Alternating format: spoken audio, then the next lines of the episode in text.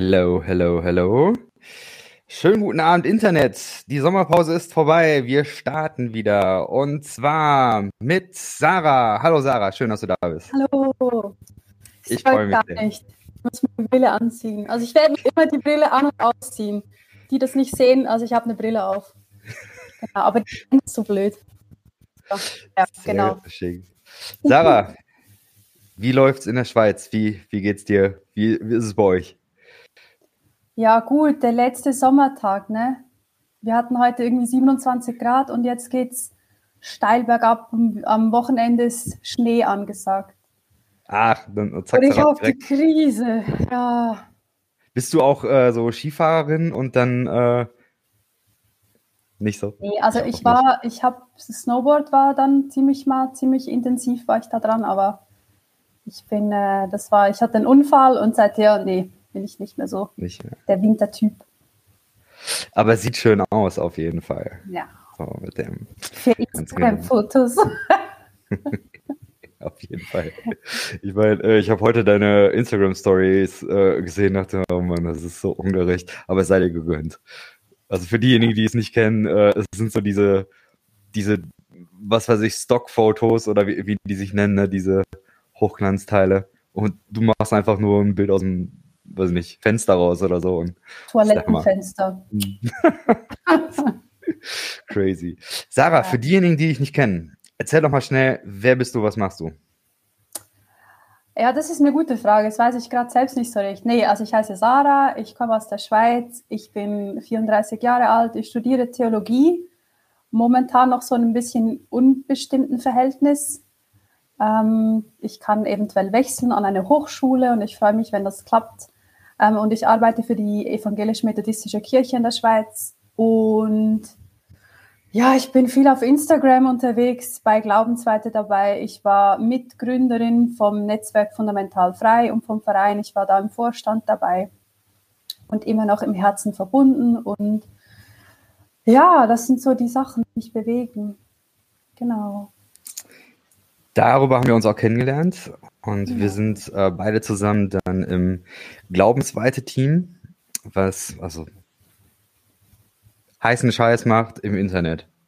ich würde sowas von heißen Scheiß sagen, ja. Genau. Ich freue mich sehr, dass es äh, klappt heute. Wir ähm, starten mal mit der ersten Kategorie und zwar, wo habe ich sie? Da habe ich sie. Vermutlich.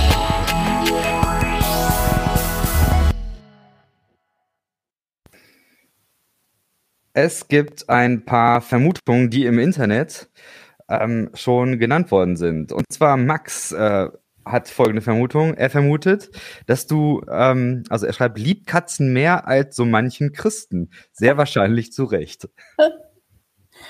Ja, ein Herz an dich, Max. Du bist auch so ein Katzennarr wie ich. Ähm, ja, könnte man schon sagen. Ich enthalte mich schweizerisch diplomatisch. Großartig. Großartig. Ähm, dann, äh, Katharina schreibt, äh, Sarah mag Widersprüche. Ich bin ein wandelnder Widerspruch wahrscheinlich für viele. Ich bin mir manchmal selbst ein bisschen ein Widerspruch. Aber das macht das Leben ja auch spannend, ne? Auf jeden Fall. Auf jeden Fall. Dann, äh, sie muss sich oft blöde Witze und Wortspiele wegen ihrer Nachnamen anhören. Ich habe eine Vermutung, von wem das kommt. Äh, Der Name ja, heißt Britzel. Was? Writzel. Das habe ich noch nie.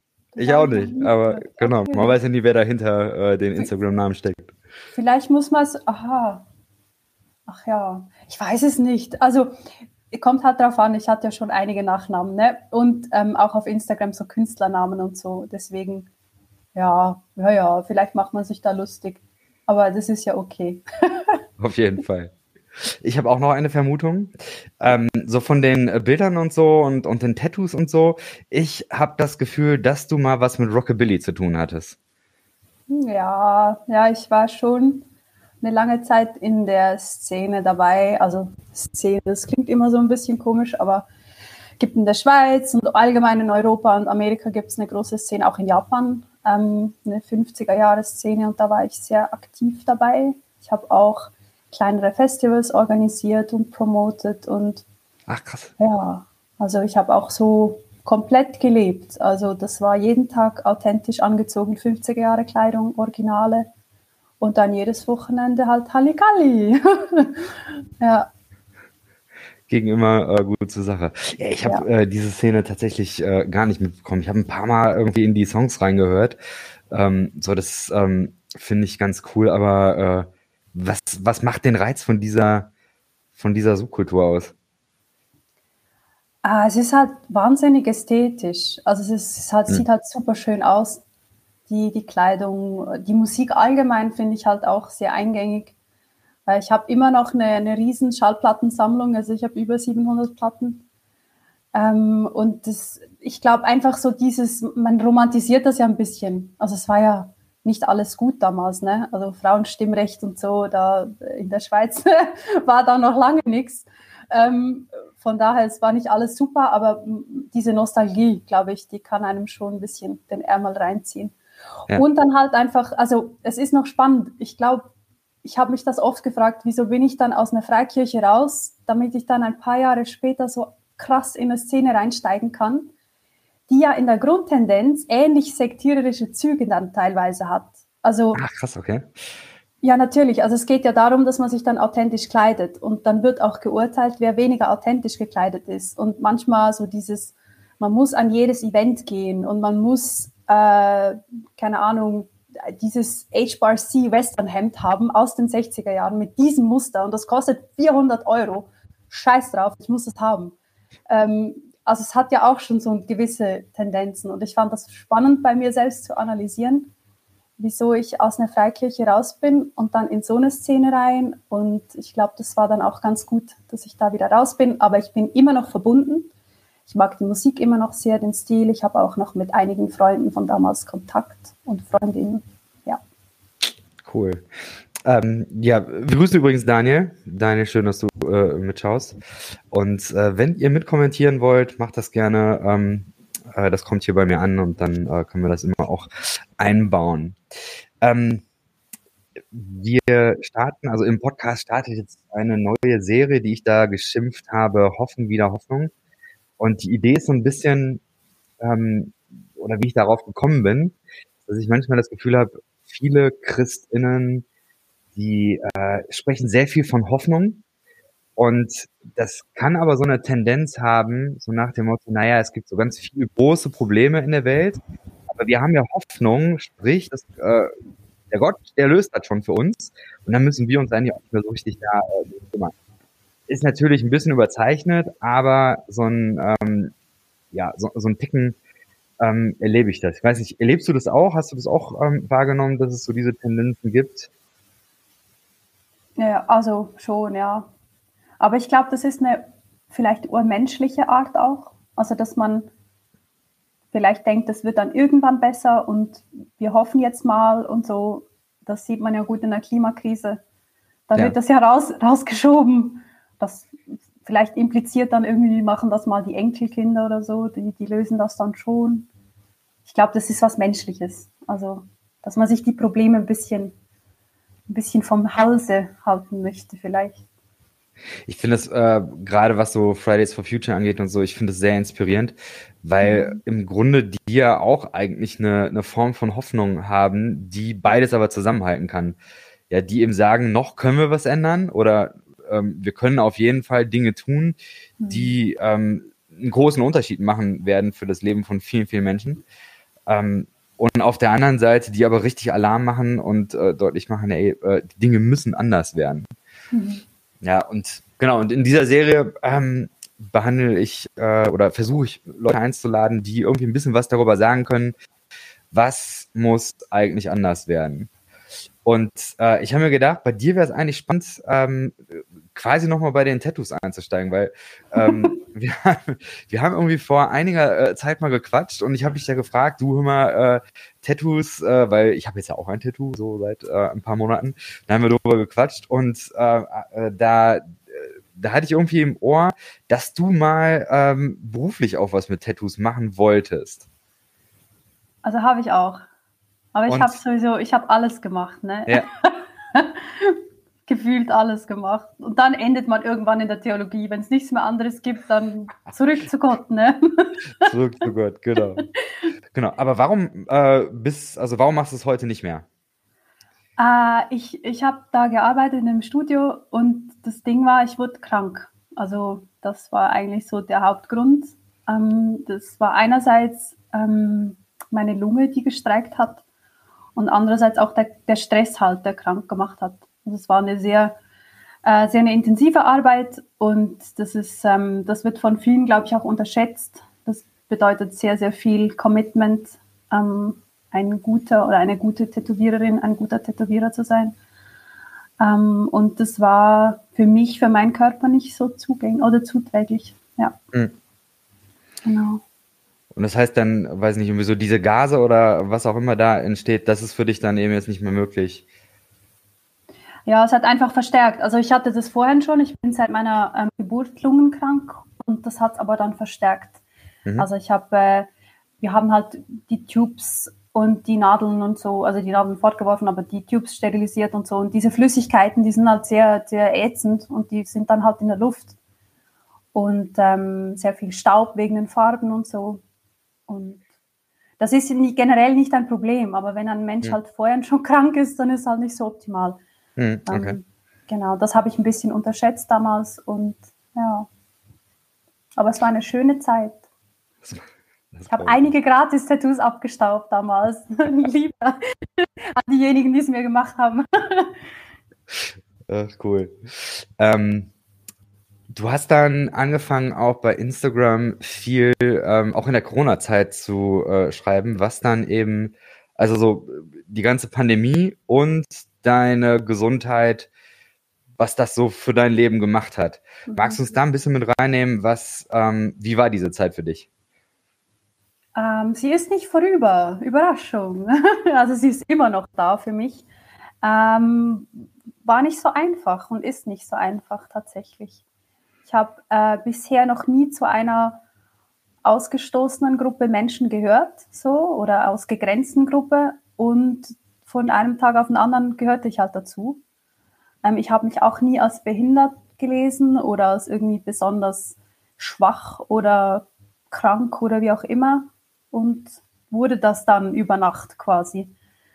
Und ähm, ich glaube, zu Beginn war das noch ein bisschen anders. In der Schweiz ist es sowieso noch ein bisschen ticken anders als in Deutschland, aber ähm, zu Beginn war die Solidarität sehr hoch eigentlich, habe ich mich eigentlich gut gefühlt, aber das ging dann halt so ein bisschen, irgendwann wurde es dann halt ein bisschen schwierig. Und ich glaube, ich wollte da immer eine Stimme sein, weil es gibt sehr viele Menschen wie mich, die schlimmer dran sind tatsächlich und die vielleicht auch die Energie nicht mehr haben. Und vielleicht so abschließend noch zu sagen, ich, das, was mich am meisten ähm, gepackt oder getroffen hat, war so dieses Gefühl der Isolation und zu merken, es gibt Menschen, die sind schon ihr halbes Leben lang so isoliert und es interessiert keinen und ich bin fast durchgedreht. Und ich habe ich hab so eine Wut in mir dann manchmal, ähm, weil ich Ungerechtigkeit einfach nicht ab kann. Und das war so eine dieser Momente, wo ich dann echt sage, es muss sich was ändern. Und deswegen ähm, habe ich dann angefangen, ein bisschen mhm. zu bisschen zu kämpfen. ähm, was hat das mit deinem Alltag gemacht? Also du hast gerade schon gesagt, isoliert. Ähm, wie, wie hast du gelebt? Ich meine, wir haben alle äh, irgendwo eine Zeit lang zumindest im Lockdown gesessen und haben ähm, keine Menschen äh, so großartig gesehen. Aber ich glaube, bei dir war das nochmal eine Spur anders. Ja. Also ich habe das zu Beginn natürlich auch noch viel, viel ernster genommen als jetzt. Jetzt bin ich doch geimpft. Ich habe ähm, mir sehr viel Wissen angeeignet. Ich bin ein wandelndes äh, Covid-Lexikon, ähm, muss ich sagen, nicht Tagebuch. Tagebuch habe ich auch. Ähm, und ich, ich glaube, dass eben die Isolation, Isolation war ein Thema.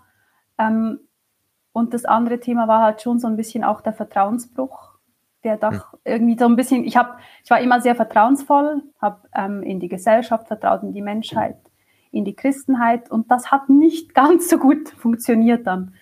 Ähm, da wurde ich einige Mal ein bisschen enttäuscht, ähm, habe vielleicht auch selbst enttäuscht mit meinen Aussagen. Aber ich glaube, das war für uns alle so die größte Schwierigkeit, könnte ich mir vorstellen. Also diese, diese unterschiedlichen Meinungen, die so krass aufeinander geprallt sind. Also das heißt, ähm, Menschen, die äh, Covid verharmlost haben oder die ähm, auch wilde Theorien auf. Ähm, hast du damit Kontakt gehabt? Hast du mit denen irgendwie, äh, also wie war das? Was, was hast du mit denen zu tun gehabt? Ähm, ich habe tatsächlich, ich komme aus einer Freikirche ursprünglich, äh, aus evangelikalem Umfeld. Ich habe natürlich da so ein paar Leute, die, ähm, also es gibt sehr viele, die nehmen das ganz ernst, die haben das auch nie abgetan oder so, aber es gibt natürlich auch die anderen, ähm, und für mich, mir, mir war es immer wichtig, irgendwie im Kontakt zu bleiben, trotzdem versuchen, die Beziehung so ein bisschen aufrechtzuerhalten. Aber ich habe doch ungefähr drei Personen, mit denen habe ich einen Kontaktabbruch. Ähm, ist passiert, einfach weil es nicht mehr ging, weil es auch für mich zu viel war und ich wahrscheinlich auch für sie. Ähm, und das ging dann halt wirklich von Verschwörungsmythen über äh, dann auch so ein bisschen braune Suppe, die so ein bisschen geköchelt ist. Das hat ja ganz viel damit zu tun. Also Verschwörungsideologien sind ja oft, haben was mit, mit nationalsozialistischem Hintergrund, faschoidem Hintergrund zu tun. Ähm, und aber auch eben Leugner, Leugnerinnen, Menschen, die das verharmlost haben und halt auch quasi meine oder die Erfahrungen meiner Gruppe herabgewürdigt haben. Hm. Ja. Ähm, wie, also, da, du hast gerade schon gesagt, ne, das Ganze ist nicht vorbei. Ähm, wie ist es heute für dich? Wie, ähm, wie lebst du? Also kannst du wieder rausgehen? Triffst du Menschen? Wie, wie lebst du heute? Ja, eben wie gesagt, es gibt Impfungen. Ich habe das natürlich jetzt hinter mir. Ich habe einige, eben das Wissen, das ich mir angeeignet habe. Ich habe einige so kleine Hilfsmittel im Alltag. Ich trage auch konsequent die Maske. Ähm, in der Schweiz gab es ja nie eine FFP2-Maskenpflicht zum Beispiel. Mhm. Also wir waren da immer ein bisschen weniger restriktiv wie Deutschland. Und ich mache eigentlich praktisch alles so wieder, aber ich brauche ganz viel ähm, Menschenverstand und Gottvertrauen. Mhm. Und ich habe ich hab natürlich immer wieder schwierige Momente. Also ähm, wenn Menschen zum Beispiel mir nicht sagen, dass sie erkrankt sind, dass sie Covid haben und sich trotzdem mit mir treffen. Das habe ich schon erlebt. Ähm, auch in Zügen oder Bussen, Bussen oder, sorry, Schweizerdeutsch. Ähm, genau, ja, einfach so diese Momente, wo ich mir unsicher bin, wo ich auch Angst habe, hey, habe ich mich angesteckt. Ähm, das sind so diese Phasen, wo ich dann eben aufs Gottvertrauen zurückgreifen muss. ja. Mhm. Ähm, das Ganze hat für dich, glaube ich, auch, wenn ich das so richtig gedeutet habe aus den äh, verschiedenen Beiträgen bei Instagram, ähm, das hat auch damit äh, oder dazu geführt, dass du dich nochmal theologisch mehr mit ähm, Behinderung und ähm, Ableismus äh, auseinandergesetzt hast. Ähm, kannst du uns da mal ein bisschen mit reinnehmen? Was, was hast du da gelernt? Was, was sind so deine, dein, dein Zugang dazu? Ja, also das war ja nicht nur ähm, Covid und meine Lungenerkrankung. Ich habe ähm, seit diesem Jahr noch eine weitere Diagnose, die so ein bisschen im Raum steht, die noch nicht ganz äh, fest ist. Und ich glaube, das war dann ein bisschen der ausschlaggebende Punkt, weil mhm. die Lunge, das habe ich bisher einfach so, ja, das ist halt, das, ja, das war mir gar nicht so bewusst. Und ich habe mich dann aufgrund der neuen Diagnose weiter beschäftigt ähm, damit und habe dann einfach gemerkt, es gibt, ah, es gibt auch theologisch ähm, gibt es da was, was versucht, äh, diese, diese, dieser Zustand der Krankheit oder einer Behinderung aufzugreifen und darauf Antworten zu finden, die dann irgendwie mit Gott noch so zu tun haben. Ähm, weil es gibt ja auch, also im, im, Christentum, vor allem auch im freikirchlichen Bereich, gibt es ja viel noch so diese Heilungsgeschichten, man muss genug glauben und dann heilt Gott oder das ist ein Zustand, quasi, wenn der Körper nicht funktioniert oder die Psyche nicht oder so, dass das irgendwie eine Strafe wäre oder so. Und das äh, habe ich dann gemerkt, das sitzt bei mir schon auch noch irgendwo. Und das zu dekonstruieren und wieder zu füllen, aber dann mit neuen Begrifflichkeiten, das war schon, also ich bin immer noch dran, ich bin noch gar nirgends. aber es ist, ähm, es ist ein sehr spannendes Themenfeld. Hm. Ja. Äh, ich bin tatsächlich durch dich auch auf dieses Themenfeld gestoßen. Ich habe ähm, zwar auch in verschiedenen anderen amerikanischen Podcasts ein bisschen was dazu ähm, äh, gehört oder beziehungsweise das wahrgenommen, dass es das gibt, aber äh, also es war für mich sehr, sehr weit weg, muss ich sagen. Ähm, und äh, ich habe jetzt rausgefunden, es gibt tatsächlich einen eigenen Bereich dafür, also Disability äh, Theology oder Theologie mhm. im Deutschen. Ähm, super spannend. Ich habe ähm, einmal ein Zitat rausgesucht davon ähm, und dann sind wir schon bei der nächsten Kategorie. Irgendwo gelesen.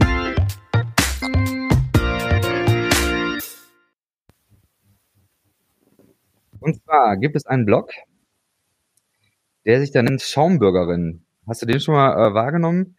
Ähm, nee. Ich erkannte ihn vorher auch nicht, aber äh, diese Person schreibt darüber. Und da habe ich vorhin ein Zitat äh, gefunden. In der Bibel finden wir sehr negative Beschreibungen von Krankheit. Häufig wird sie mit Strafe assoziiert. Man distanzierte sich von Betroffenen. Sie lebten isoliert oder in Abhängigkeit. Es lassen sich aber auch andere Stellen und Auslegungen entdecken. Ich denke an Mose und das äh, schwere Sprechen oder an Jesu Wundmale. Ich denke an Heilungsgeschehen, in denen Jesus den Blinden fragt, was willst du, dass ich dir tue und ihn entscheiden lässt. Mhm. Äh, super spannend. Weiß nicht, äh, hast du da Gedanken zu? Kannst du darauf reagieren? Ähm, ja, also ich es gibt äh, einige in der Disability Theology Szene, Theologinnen und Theologen, die selbst äh, behindert sind, die, ähm, die von sehr starker Kritik an solchen biblischen Geschichten bis zu inklusiveren Auslegungsformen ähm, gehen oder dafür plädieren. Und ich, ich denke auch, also für mich, es gibt zwei, drei Stellen, die schon vor meiner Dekonstruktion, vor meiner äh, eigenen Krankheitsgeschichte schon meine Mühen hatten hatte. Also dieses, ähm, gerade wenn Jesus so heilt und so, das ist manchmal, finde ich, ein bisschen oh, schwierig. Und eben auch so dieser Gedanke von, es wird ja ganz oft in der Bibel wird ja beschrieben, also es gibt ja in Lukas irgendwie, ich weiß nicht, 14 oder wo, ähm, wo man quasi, wenn man ähm, wohlhabend ist, dann sollte man, die, wenn die Gäste nicht kommen, dieses, diese Metapher von den, von den Gästen, wenn die Gäste nicht kommen, dann soll man nach draußen gehen und quasi die Leute von der Straße holen und die Krüppel mhm. und die Lahmen und die Behinderten und weiß nicht wer äh, quasi. Und die können es einem ja nicht verdanken, die sind ja nicht fähig. Und deswegen verdankt es dann quasi der Himmel, verdankt es dann Gott. Und also ich meine, das ist echt schwierig. Und mhm. Lukas war ja eigentlich der inklusivste von allen Evangelisten so. Ähm, deswegen denke ich, braucht es eben solche Stimmen, braucht es Menschen, die sagen, dass solche Auslegungsformen nicht wirklich menschenfreundlich sind. Zumindest hm. nicht behindertenfreundlich. Hm. Ich, Habe ich deine Frage beantwortet? Ich bin, glaube ich, ein bisschen abgeschweift. Äh, ich finde das super, schweif ab. Also äh, wir haben ja Zeit. Äh, von daher hau raus, was du denkst.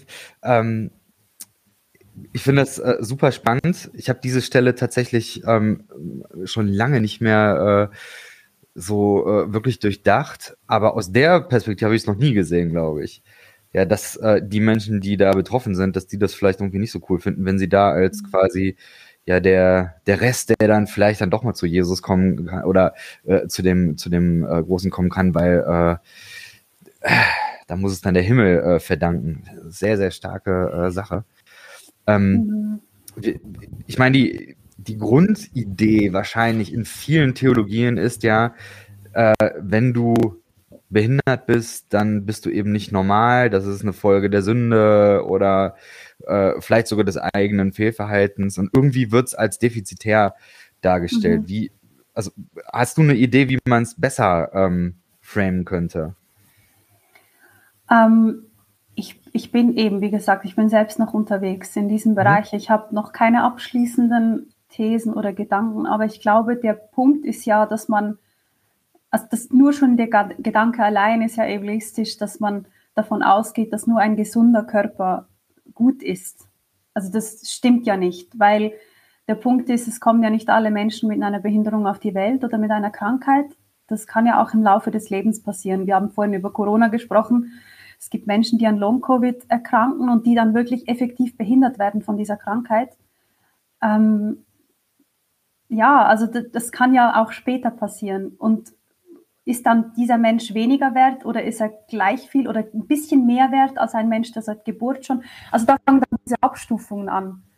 Und ich würde persönlich Behinderung und Krankheit als Schöpfungsmöglichkeit deuten. Also Gott hat mich ja mit meiner Lunge so gemacht. Das war ja nicht meine Schuld. Ich war ja als Säugling nicht schon sündig. Ich wüsste nicht, dass ich im Bauch schon irgendwie was Schlimmes angestellt hätte. Und ich glaube auch nicht, dass meine Mama das gemacht hat. Ähm, ja, deswegen, ich glaube, das ist ein Weg, wie Gott das einfach für richtig hält. Deswegen ist für mich, wenn ich an einen Himmel glaube, was ich derzeit so ein bisschen, bin ich mir noch nicht so sicher, das werde ich mich dann überraschen lassen, aber wenn ich an einen Himmel glaube, dann glaube ich, ist der nicht mit gesunden Menschen allein bevölkert, sondern das sind auch Kranke, das sind Behinderte, das sind Marginalisierte, das sind ja alle. Und da gibt es keine Idealvorstellung eines Körpers, weil die gibt es nicht. Am Ende des Tages gibt es die nicht. Hm. Das ist ähm, mega spannend. Ähm, wie würdest du diesen Begriff behindert? Also ähm, ich habe gelesen, dass es eine Selbstbezeichnung ist. Also von daher eine Bezeichnung, die man ähm, nutzen kann. Ähm, kannst du mir erklären, was verstehst du darunter? Wie benutzt du diesen Begriff? Ich mache ich mach das wirklich erst seit vielleicht zwei, drei Monaten und ganz vorsichtig und auch ein bisschen noch mit, mit großer Scheu, weil ich Respekt davor habe von diesem Begriff und weil ich das auch schwierig finde, weil ich bin ja nicht nur ich habe ja nicht nur meine Krankheiten, ich bin ja auch eine, eine junge Frau, ich habe ähm, eine gute Schulbildung, ich bin Schweizerin, ich bin ja mehrfach privilegiert. Und das wirkt dann vielleicht schnell mal auf jemanden, der, der sieht mir das ja nicht an, dass mhm. ich hm. da noch irgendwie äh, Schmerzen habe und Medikamente nehmen muss und so. Deswegen brauche ich den Begriff ein bisschen vorsichtig und hänge ja immer dieses na, und Krankheit und chronische Krankheit und so an, weil es auch viele Menschen gibt, die das nicht sich so bezeichnen wollen. Aber tatsächlich ist es ja kein schlimmer Begriff, das ist ja einfach ein Wort ähm, und geht ja eigentlich einfach davon aus, dass der Körper behindert ist, also an der vollen Teilhabe, sei es äh, an Hobbys. Ich kann nicht die gleichen Hobbys machen, zum Beispiel. Ich, äh, ich kann nicht einfach so verreisen. Ich bin beruflich ein bisschen ausgegrenzt und so. Also das sind ja dann viele Sachen, wo man nicht gleichberechtigt, wie wenn ich gesund wäre, ähm, teilhaben könnte. Und das braucht halt, also man ist nicht behindert, wenn man zwei Wochen einen Gips trägt. Das hm. geht schon über eine längere Zeit. Das ist eine Definition, die ist von der, glaube ich, ähm, Behindertenrechtskonvention ähm, so definiert worden.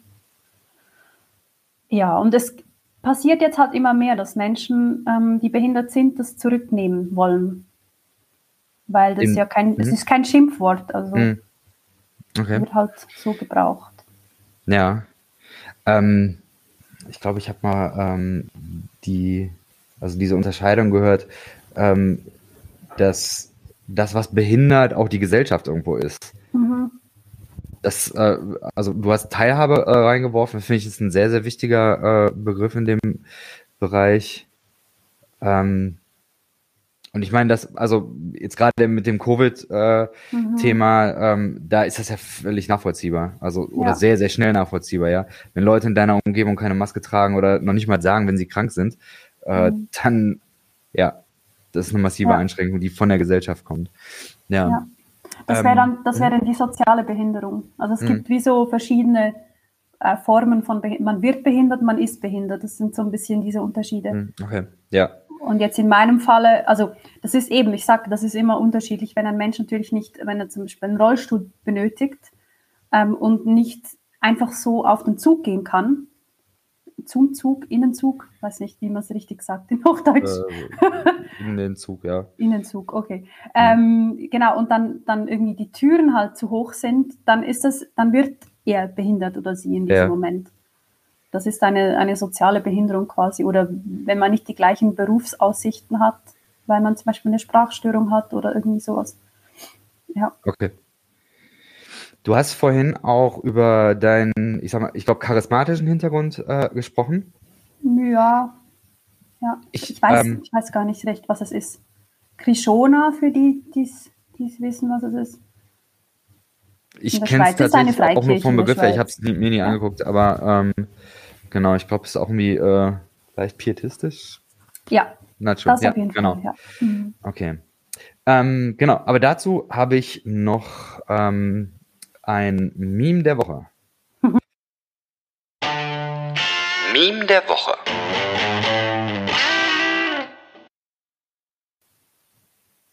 Und zwar äh, gefunden. Ich habe es diesmal nicht zur Abstimmung gestellt, äh, weil ich es erst ganz spät gefunden habe, aber ich fand es irgendwie sehr aussagekräftig. Äh, und zwar folgendes. Man sieht einen Parkplatz einer amerikanischen äh, Megachurch oder so und da ist ein ähm, blaues Schild mit einem, ähm, ja, wie nennt man das, Behinderten-Icon, also sprich irgendwie so eine Strichmännchenfigur in einem Rollstuhl. Und darunter steht soon to be healed, also äh, wird bald geheilt werden. Genau, das ist eine bestimmte Form von, von Theologie. Ich vermute, dass die dir auch ähm, untergekommen ist, wenn ich deine Instagram-Post jedenfalls so gelesen habe. Ähm, kannst du uns ein bisschen mit reinnehmen? Was ist deine Kritik daran und äh, wie siehst du das heute, dieses ganze Thema Heilung? Ja, also ich, das glaube ich, das kommt auch ein bisschen darauf an, in welcher Kirche dass man groß geworden ist, in welcher äh, evangelikalen, da gibt es ja verschiedene dann Ausprägungen.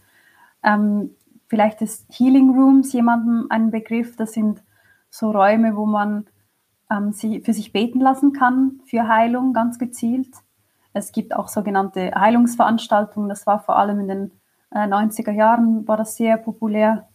Ähm, da gab es dann wirklich so Massenveranstaltungen quasi und das ist halt, das, das ist sehr, das geht in sehr charismatische rein, da gibt's Musik, äh, sehr intensive Gefühle und die Hoffnung, sind wir beim Thema, die ist halt echt groß.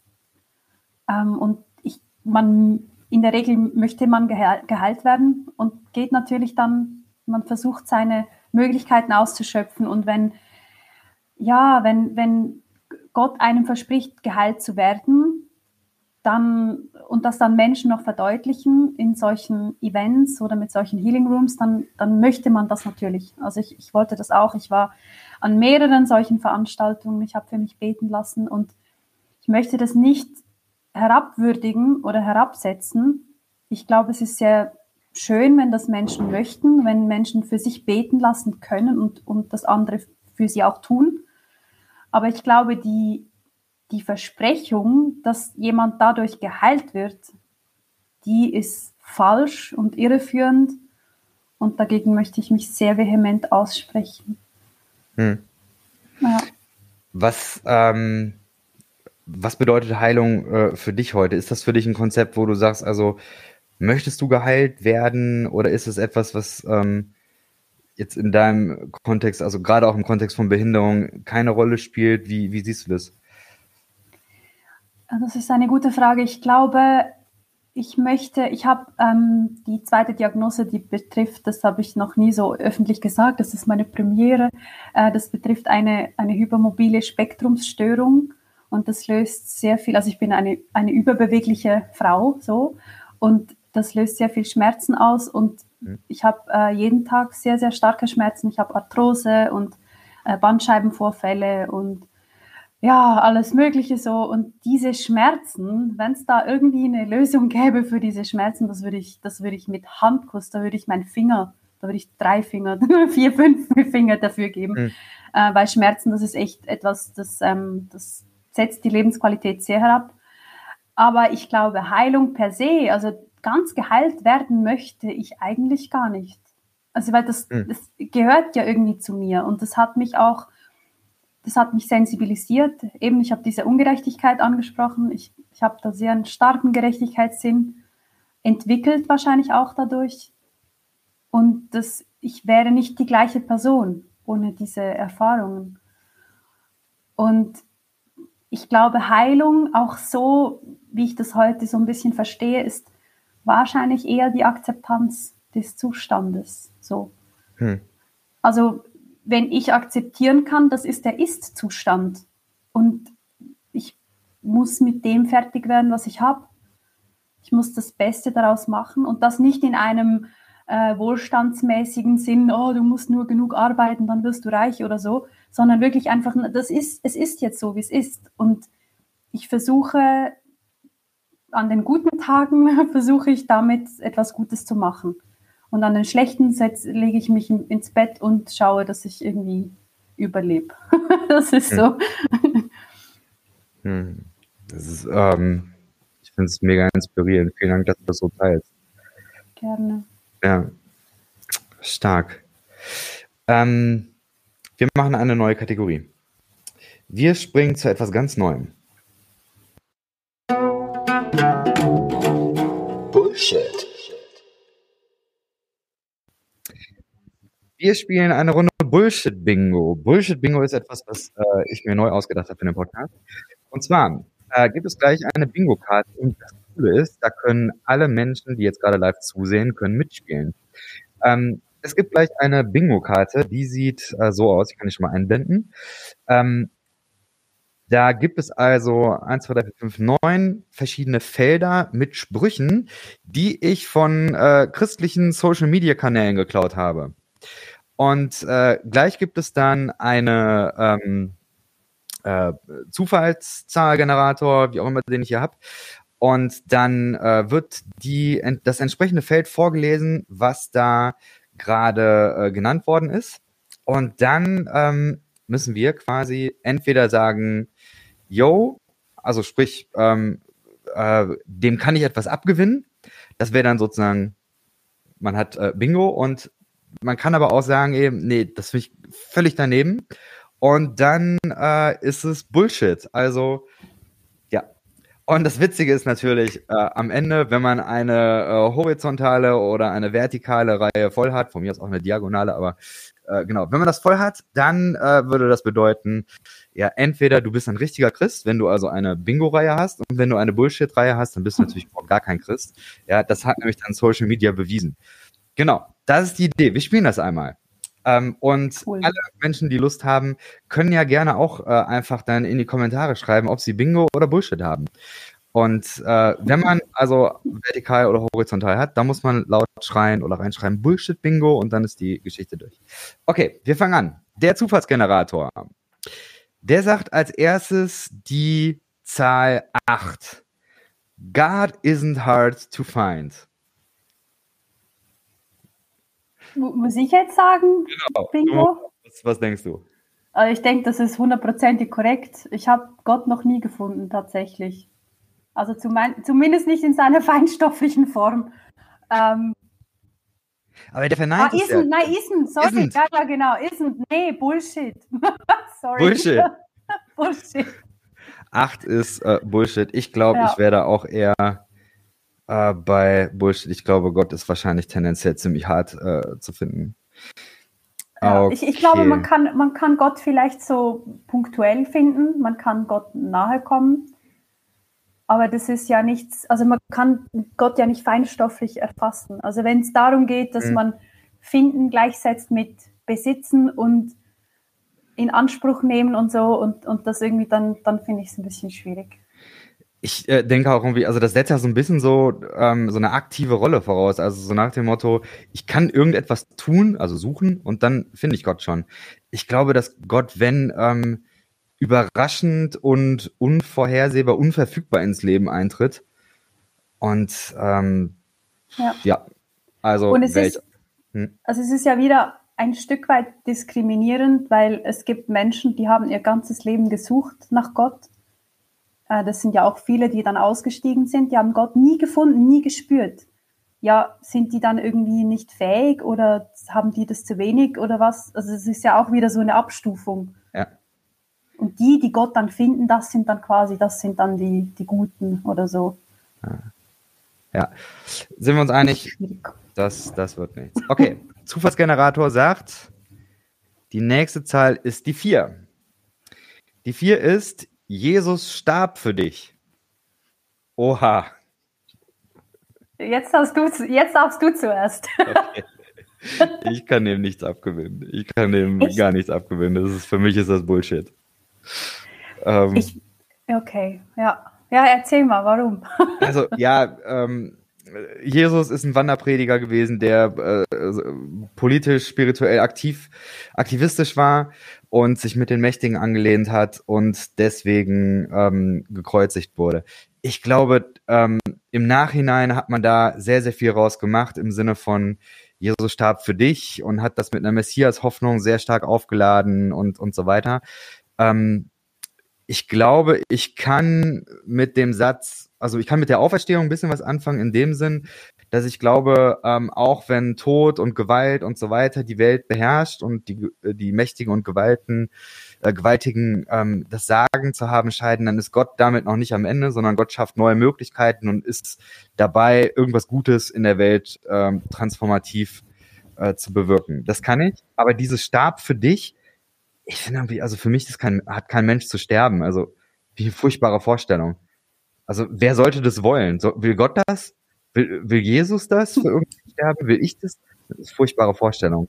Kann ich mir äh, nichts, also ich meine, man könnte ganz, ganz entfernt könnte man vielleicht noch sagen, naja, Gott, äh, also diese Inkarnationsidee, hallo an Matthias Störmer, wir hatten da äh, diskutiert, äh, damit bin ich noch nicht ganz durch. Also so nach dem Motto, wenn man davon ausgeht, dass, äh, dass es sowas wie eine Menschwerdung gegeben hat, Gott wird Mensch in Jesus.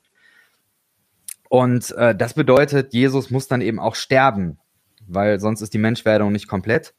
Und ähm, insofern, wenn die Menschwerdung für mich ist, ist auch der Tod Jesu für mich. Ja, ich denke noch mal drüber nach, aber äh, tendenziell würde ich eher sagen, nee. Was denkst du? Ähm, ich glaube, es kommt ein bisschen drauf an. Ich würde es nicht generell einfach absprechen. Ähm, ich glaube, ich habe kürzlich auch einen Post gemacht, dass ich nicht glaube, dass Jesus für meine Sünden gestorben ist. Diese Sünden-Sühne-Theorie, die, die, kann ich nicht vertreten. Hm. Aber dass Jesus gestorben ist, das ist ja ziemlich deutlich wahrscheinlich so gewesen. Und ich kann, ich kann das so weit nachgehen, wenn ich denke, dass das gibt, es gibt aktivistische Menschen, die ihr Leben gelassen haben für eine Sache, auch als, als Vorbild, als Wegbereiterin äh, oder Wegbereiterin.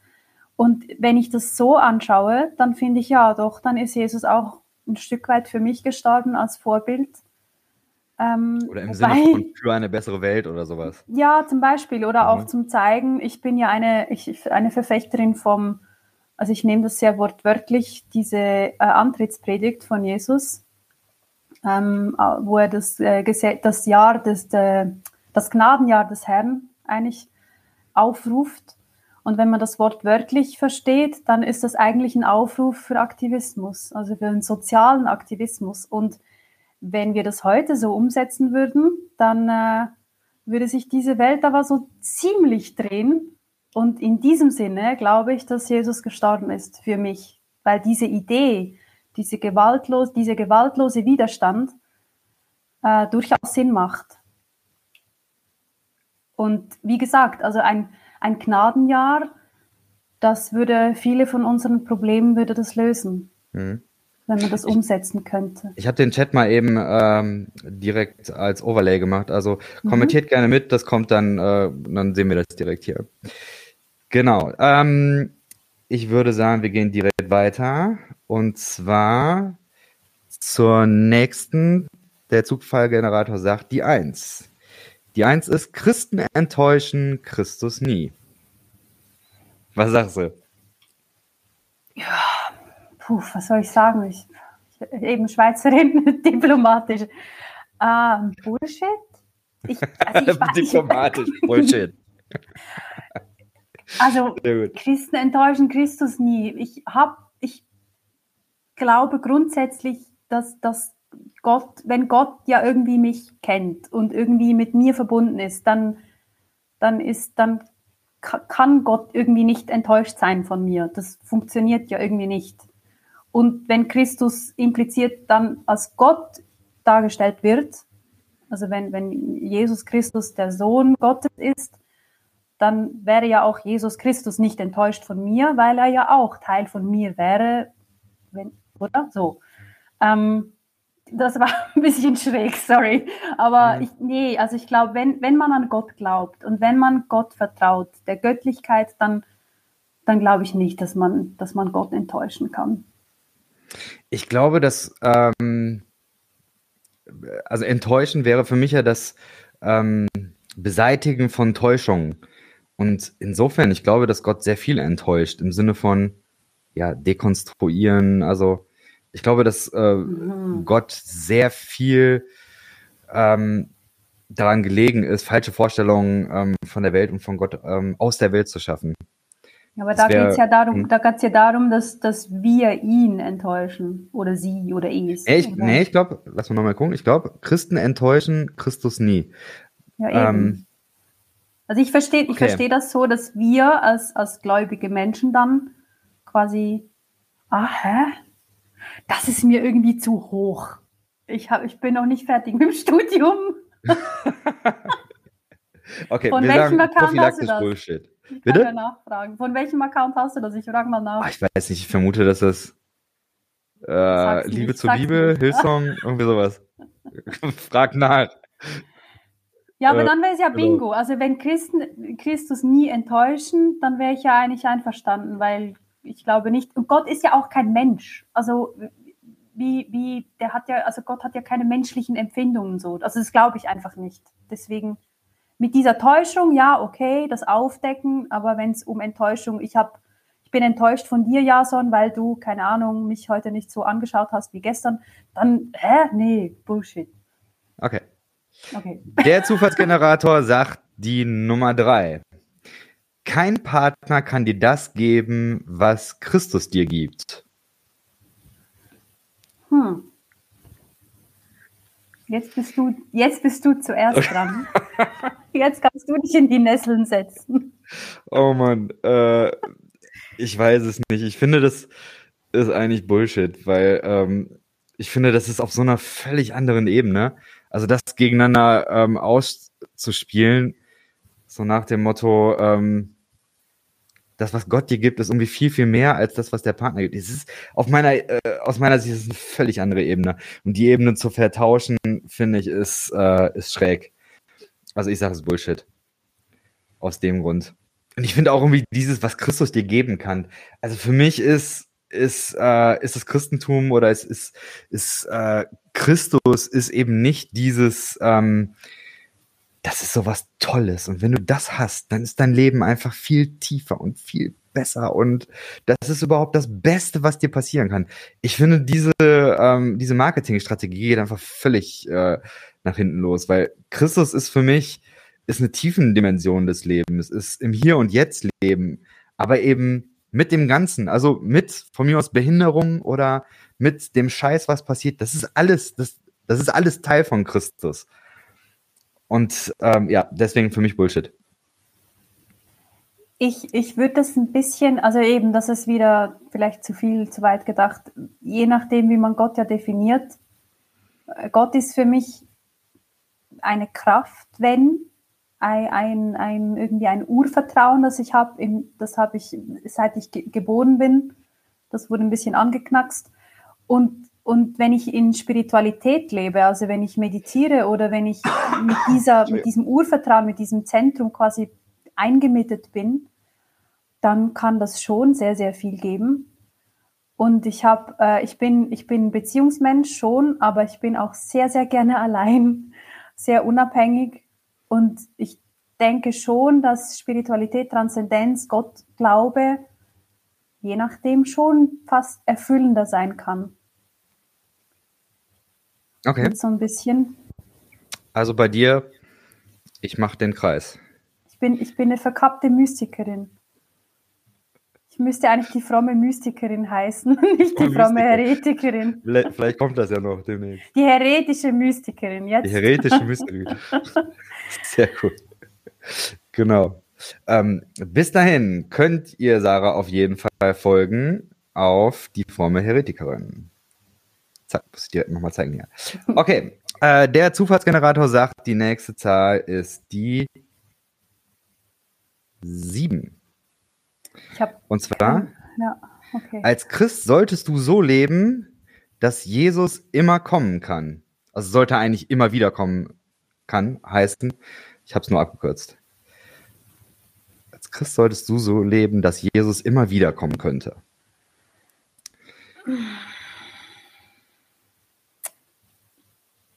Ah ja, Bullshit. Also auch hier wieder, mit, mit was für einem Gottesbild ist dieser Vers formuliert? Wenn es darum geht, Christus kommt wieder, ich bin bereit, Ungerechtigkeit anzuprangern, soziale Missstände aufzudecken und zwar nicht erst übermorgen, die, das Klimaziel endlich jetzt und nicht erst irgendwann dann zu verbessern, dann ja, dann leben wir so, bitte. Aber wenn es darum geht, nur um Angst und Terror zu verbreiten und quasi sich dann auszuruhen, weil wir sind ja dann eh im Himmel und auch so ein bisschen mit diesem, mit diesem Offenbarungsdruck. Also bei mir in der Gemeinde war das immer wieder so ein bisschen Thema und ich als Kind, ich hatte sehr große Angst davor. Es gab ja auch da so eine Buchreihe aus Amerika, ich weiß nicht, ob du die noch, ob du die kennst, ähm, wo alle quasi entrückt wurden in der ersten diese, ja, Phase ja. und dann ist die Mama nicht zu Hause und du kriegst einen Schock als siebenjähriges oder achtjähriges oder neunjähriges Kind, was auch immer. Die sind jetzt alle entrückt und ich bin noch da. Super. Hm. So diese, und das ist, das finde ich nicht gesund. Ja, das Trauma meiner, äh, meiner Zeit. Jugendfreizeiten, äh, ich habe gerade vergessen, wie die, Left Behind. Left, Left Behind. Behind. Ja, ja. Ja, und ich war älter, ich war nicht sieben oder acht, ich habe die, die kamen ja erst später raus. Aber ja, ja das ist traumatisch, ne? Das ist irgendwie auch komisch. Ja, fake, äh, nicht meine Welt. Äh, also, ja, ich Gut. würde sagen, definitiv äh, kein Bullshit. you didn't see that coming. Ähm, ich würde sagen, auf jeden Fall äh, finde ich super. Warum? Weil ich mit Richard Rohr sagen würde, wir sind das zweite Kommen Christi. Also die Idee, hm. dass ähm, die Mensch, dass die Menschheit oder die, die Schöpfung ist der Körper Gottes und wir können heute das ähm, verkörpern, was Gottes sind. Und aus diesem Grund würde ich sagen, natürlich sollen wir jeden Tag so leben, dass Jesus Christus wiederkommen kann oder dass Christus wiederkommen kann, weil wir sind ja das zweite Kommen. Ja. Hm finde meine Antwort besser, aber ja. okay. Sehr gut. Sehr gut. Ja, ich glaube, du hast auch, äh, ja, definitiv. Evelyn äh, ist mein Fan, ich sehe es. Def definitiv Zustimmung in den sozialen Netzwerken. Ähm, genau. Als nächstes, die nächste, oh, jetzt wird spannend, weil äh, theoretisch könntest du jetzt schon, äh, äh du, du könntest jetzt Du hast, äh, ich sag's noch nicht. Äh, ja, ich, ich habe keinen Überblick mehr, aber. Ich habe okay. den Überblick, es wird super spannend jetzt. Cool. Also, äh, die neun. Jesus loves you. Was sagst du? Oh, ich bin zu, ich bin zu kritisch. Eigentlich ja. Eigentlich ja. Und gleichzeitig Nein, also ich weiß es nicht. Ich finde es schwierig. Ich finde es eine schwierige Aussage.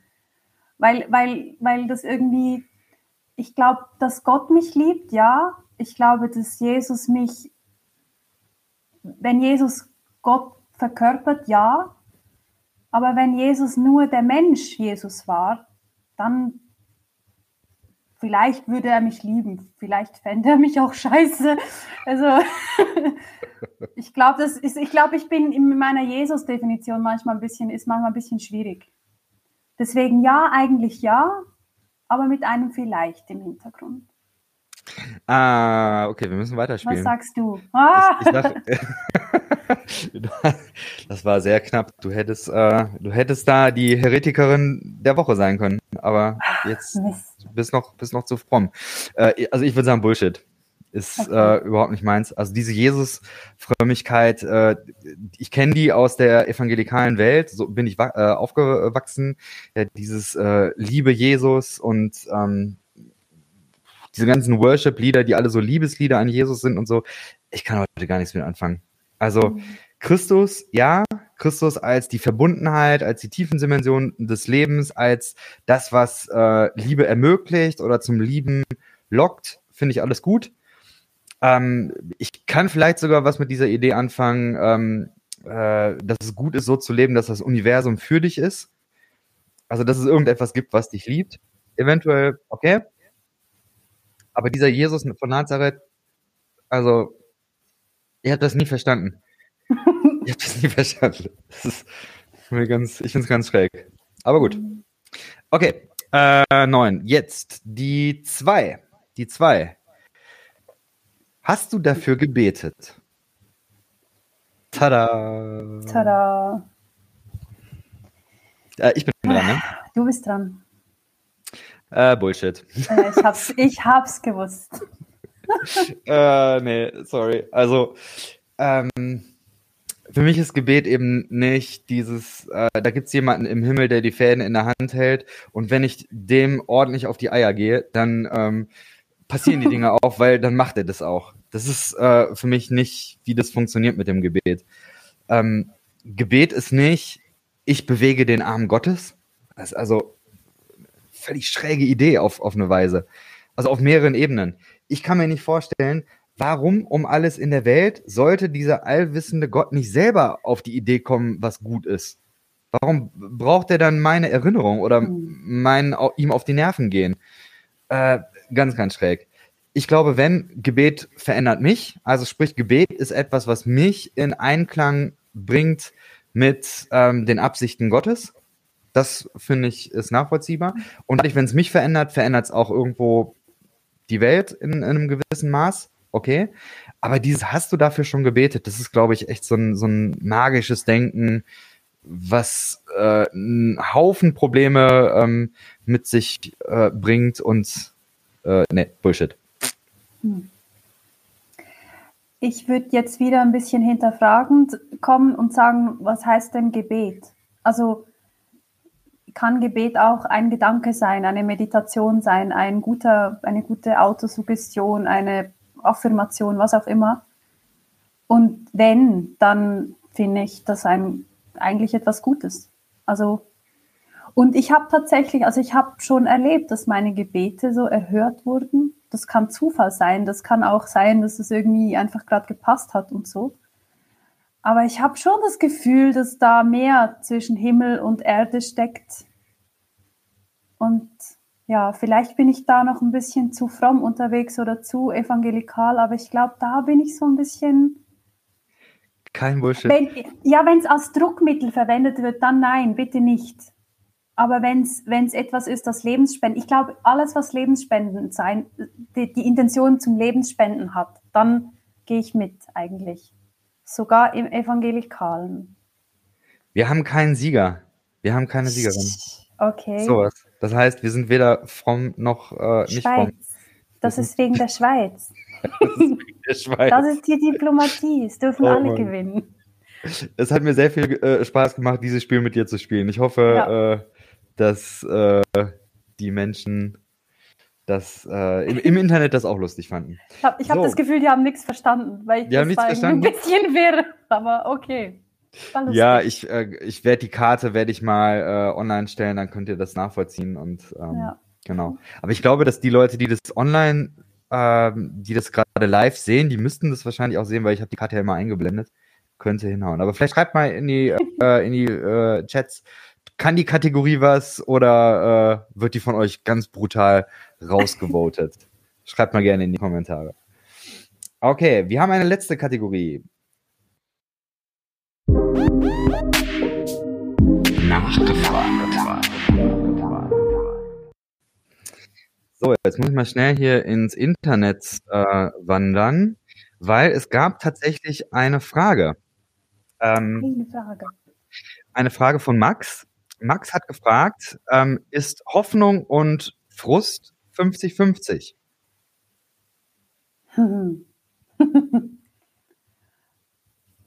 Also das fragt er mich, nehme ich an, ne? Ich denke, dass es, äh, es war geframed als Fragen an Sarah. Ob bei mir Hoffnung und Frust 50-50 sind? Nein, ich glaube, am Ende des Tages ist Hoffnung 90 Prozent. Weil ich, also eben, ich habe die Schmerzen angesprochen, ich habe meine Geschichte angesprochen, ich, ich wäre gar nicht mehr da. Also ich, ich würde ich würd keine Medikamente nehmen, ich würde keinen Sport treiben, ich würde Instagram nicht machen, wenn ich keine Hoffnung hätte. Und die ist manchmal ein bisschen zugeschüttet und ich spüre auch Frust tatsächlich immer wieder. Aber ich, ich bin ein Hoffnungsmensch am Ende des Tages und das, ich glaube deswegen schon ist äh, größer als der Frust. Mega. Das freut mich sehr. Ich hoffe, du kannst dir das äh, erhalten und ähm, ja, ich freue mich sehr, dass du sehr viel ähm, richtig spannendes Zeug raushaust auf Instagram. Ähm, mach gerne so weiter. Ich äh, feiere das sehr. Super. Ähm, ich gucke noch mal eben, ob es irgendwelche weiteren Fragen gibt. Sieht gerade noch nicht so aus. Sollte da nichts kommen, dann stelle ich noch eine Abschlussfrage. Gerne. Du bist in dem AussteigerInnen-Netzwerk aktiv und hast das ähm, mit initiiert, was da äh, vorne drin. Deswegen meine Frage an dich. Diese postevangelikal, ex-evangelikale Bewegung. Wo geht's hin? Was sind die Trends, die du wahrnimmst? Was ist deine Sicht auf dieses Phänomen? Keine ah, Frage. Ich, ja, uh, eigentlich da können wir noch eine Stunde anhängen jetzt oder ist ich finde es ganz schwierig zu beantworten, weil ich glaube, es gibt, es, es ist ja auch keine homogene Gruppe. Also da gibt es verschiedene Bestrebungen innerhalb dieser postevangelikalen Gruppe. Ähm, ich denke persönlich, dass die Kirche, die Christenheit an sich in den nächsten Jahren immer kleiner und kleiner wird. Und dass sich halt noch mehr zwei Lager bilden. Und das sind die Lager der Menschen, die halt sehr konservativ, sehr fundamentalistisch denken und halt die Menschen, die vorwärts gehen möchten und, und das Christentum adaptieren möchten und progressiv denken. Und ich wünsche mir eigentlich, dass sich das irgendwie annähern könnte. Bin da ein bisschen wenig hoffnungsvoll. Scheiße. Aber ich finde es ich find's wirklich gerade schwierig. Ähm, ich könnte mir auch vorstellen, dass wir in, der nächsten, in den nächsten Jahren so ein bisschen nahe am Aussterben vorbeischrauben. Ich glaube nicht, dass das Christentum per se ganz ausstirbt, das glaube ich nicht, aber ich glaube, es wird nicht so einfach die nächsten Zeiten, in den nächsten Zeiten. Hm. Was denkst du denn? Ähm, äh, ich weiß nur, was ich mir wünschen würde. Wie es wird, pff, ganz schwer abzusehen. Also was ich mir wünschen würde, ist, dass es einerseits ähm, Freikirchen gibt, die sich stärker öffnen, ähm, die sich stärker öffnen für ähm, eine theologische Weite, die sich öffnen für Menschen, die momentan noch ausgegrenzt werden. Äh, also sprich, dass es generell in, äh, in, in mehreren Freikirchen ähm, so gewisse Dinge, die jetzt gerade in der Gesellschaft auch in, in vielen Bereichen angeschoben werden, dass die Kirche da mitmacht und vielleicht auch mal ein bisschen mehr vorne dabei mit ist. Also was Rassismus angeht, was Klassismus angeht, was äh, ja äh, die Queeren angeht, was ähm, ja Ableismus, was wir heute äh, besprochen haben, so diese Themen, dass sie da vorne mit bei sind, aber auch eben ähm, diese ganzen theologischen Fragen, also dass man da irgendwo ähm, auch mit ähm, den Denkvoraussetzungen von heute ähm, irgendwie besser ins Gespräch kommen kann. So, das würde ich mir wünschen. Ähm, gleichzeitig glaube ich, dass es für viele Menschen ähm, nicht reichen wird. Also sprich, dass viele Menschen, die evangelikal aufgewachsen sind, da nicht mehr ihre Zukunft finden werden. Und da hoffe ich, dass es äh, andere Initiativen gibt, dass es irgendwelche kleinen ähm, Campfires gibt, irgendwelche Veranstaltungen, irgendwelche Online-Netzwerke oder Stammtische oder äh, was weiß ich. Also dass solche Dinge mehr entstehen. Vielleicht auch neue Gemeinden, je nachdem. Und dass das letztendlich auch die, die Kirchenlandschaft ähm, äh, breiter und bunter machen wird. Und das, das hoffe ich. Mhm. Ähm, mal schauen. Also ich glaube, Ansätze gibt's. Und ähm, gerade ich war jetzt am Wochenende in, in äh, Frankfurt hier äh, ein paar Meter weiter, war die Coming-In-Konferenz von Zwischenraum. Schwule und äh, äh, also queere Christen haben sich da getroffen mit ihren Allies. Und ähm, das ist super spannend. Ich war ähm, äh, vor vier, fünf Jahren schon mal bei so einer Veranstaltung und es war einfach übelst geheim. Also im Sinne von, ich habe vorher eine E-Mail bekommen, ne, Twitter nicht, dass du da bist, äh, sag, erzähl nicht davon, erzähl nicht, wer noch da war ähm, und, und was weiß ich, so muss man irgendwie so zehn Punkte irgendwie einhalten, wo ich dachte, alter, Falter, alles nachvollziehbar, ja, aber irgendwie auch krass, also das ist irgendwie so, also fast schon so Geheimdienstmethoden angewandt werden müssen, weil es offensichtlich für Queere und Allies äh, extrem schwierig äh, damals noch war. So, und dann jetzt 400 Menschen öffentlich mit äh, Gesicht in die Kamera halten, mit äh, Presse war da und Artikel und so weiter. Das fand ich sehr, sehr cool, muss ich sagen. Und ähm, ja, hoffe, dass das auch äh, in die Bewegung reinstrahlt. Genau. Ja.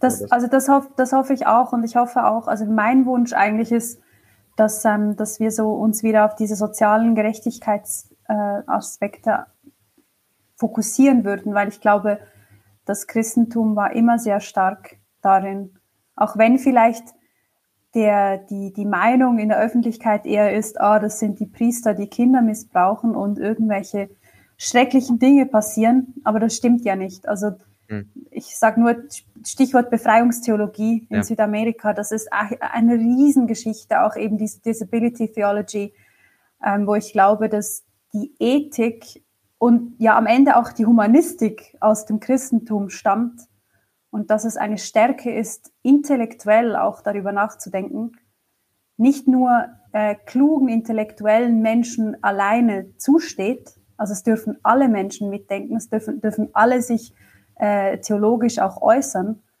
aber dass es darum geht, diese Welt wirklich gerechter zu machen und, und die Ungerechtigkeit zu, ja, zu, äh, zu verhindern. Das wäre mein Wunsch dass wir uns zurückbesinnen auf diese Tendenz oder auf diese Stärken. Hm. Ja. Sarah, ein tolles Schlusswort. Ich bedanke mich für deine Zeit, dass du da warst. Das war mir ein Fest. Danke gleichfalls. War schön. Bis dahin. Tschüss.